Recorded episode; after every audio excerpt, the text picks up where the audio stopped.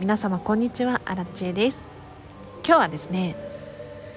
ディズニー帰りに仕事がはかどる理由という話をしていこうと思います。このチャンネルはこんまり流片付けコンサルタントである私がもっと自分らしく生きるためのコツをテーマに配信しているチャンネルでございます。ということで皆様いかがお過ごしでしょうか？私アラチはですね今日7月26日なんですけれどディズニーシーに行ってパークを出て仕事をして今スタンド FM 撮っております。時刻は夜中の23時です。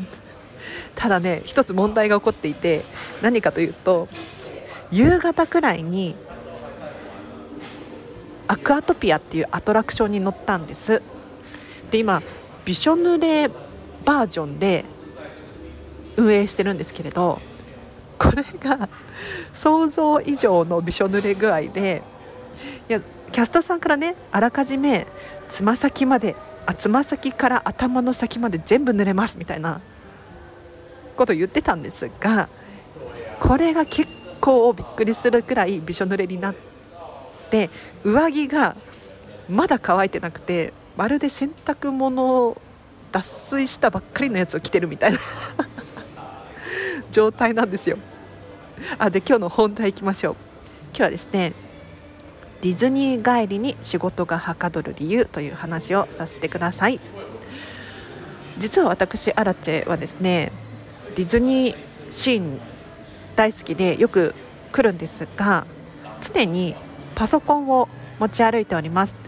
でもちろんパークの中ではコインロッカーを借りて預けているので 荷物は軽くいることができるんですけれど帰りにパソコンを回収して近くのカフェに寄ったりして仕事をしてるんですね。でこれがなかなかはかどるんです。私もディズニー帰りに仕事をするなんてそんな現実的なことしたくない。って当初は思ってたんですがこれほどはかどる環境がないなっていうくらいすごい集中力で仕事ができるんですね。じゃあなんでそんなことができるのかというと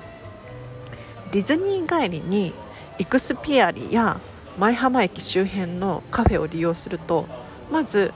閉店時間が短いですね。10時とか11時までやってるお店もあったりするんですがディズニーシー9時に閉園しますよね。で9時に出れたらいいんですけれどやはりカフェまでの距離があるので9時半になったりとか10時近くなってしまうこともあります。だから時間が滞在時間がすごく短いんですよ。でもここで集中するしかないので集中力が上がって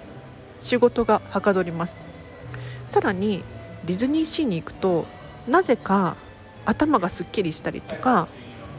アイデアがたくさん浮かんできたりとかしてウェブ記事を書くのがはかどったりとかその他のお仕事に関しても楽しく集中することができるんですよね。で舞浜駅周辺のカフェって基本綺麗なんですよ。スターバックスとかタリーズとかあとなんだっけなガスト系列のファミレスとその他にもたくさんあるんですがさすがディズニーリゾート内だなって思うんですけれどどこも可愛らしいデザインをしているんですね。で私アラチェ今日初めて新しい場所を開発しました。どこかというとホテルの中のカフェです。東京ディズニーリゾートにはミラコスタとかディズニーランドホテルとかあるんですけれどこのディズニー系列のホテルのレストランやラウンジって閉まるのが早いんですね。でここでパソコン仕事をできるような場所ではなくって 本当にご飯を楽しむとか可愛らしいジュースを飲むとかそういう感じの場所で仕事はできないです。なんだけれど近くに例えば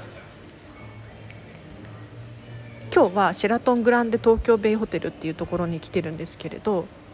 ここのホテルの場合カフェが11時までやってるんですよね。で宿泊者じゃなくても利用することができるのが本当にありがたいです。さらに言うとリゾートエリアにあるので結構いい感じの 雰囲気なんですよ。ここで仕事をすればそりゃはかどりますよね。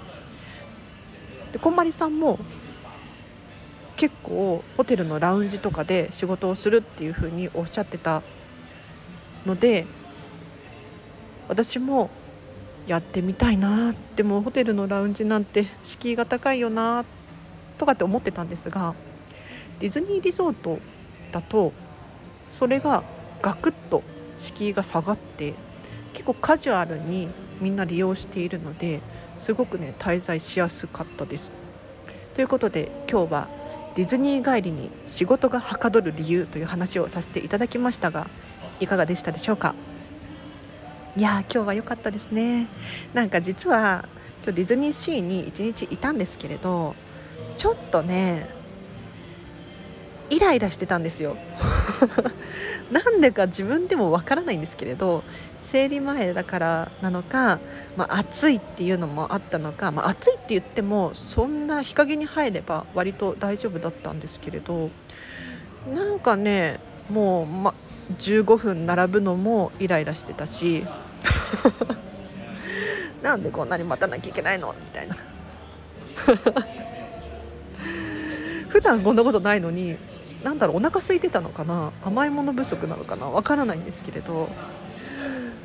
なぜかイライラしてたんですが今日ねシェラトンホテルに来て誰もいないカフェで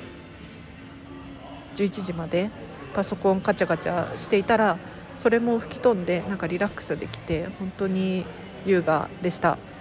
ここは非常におすすめでございます。ということでどなたかの参考になればとっても嬉しいです。では最後にお知らせがあります。フェムパスさんでウェブ記事を書いております。フェムパス片付けで検索していただくかリンクを貼っておきます。そちらからチェックしてみてください。そしてスタンド FM 以外にもインスタグラムとツイッターをやっております。こちらも合わせてフォローしていただけるととっても嬉しいです。それから新地にお仕事のご依頼等ある方はお問い合わせリンクが貼ってあります。そちらからお問い合わせください。私荒地がメールにて返信させていただきます。どんな些細なことでも結構です。荒地の片付けレッスンを受けたいとか例外的にこんなことできますかとかうちの会社や学校でセミナーやってほしいなどなど。まずはお問い合わせいただければなと思います。その他スタンド FM でのリクエスト等あればコメントやレターで教えてください。質問なんかもね受け付けております。もちろん全部に全部を全部が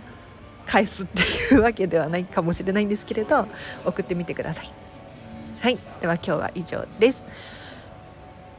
皆様お聴きいただきありがとうございました。では本日もハピネスを選んでお過ごしください。あらちでした。バイバーイ。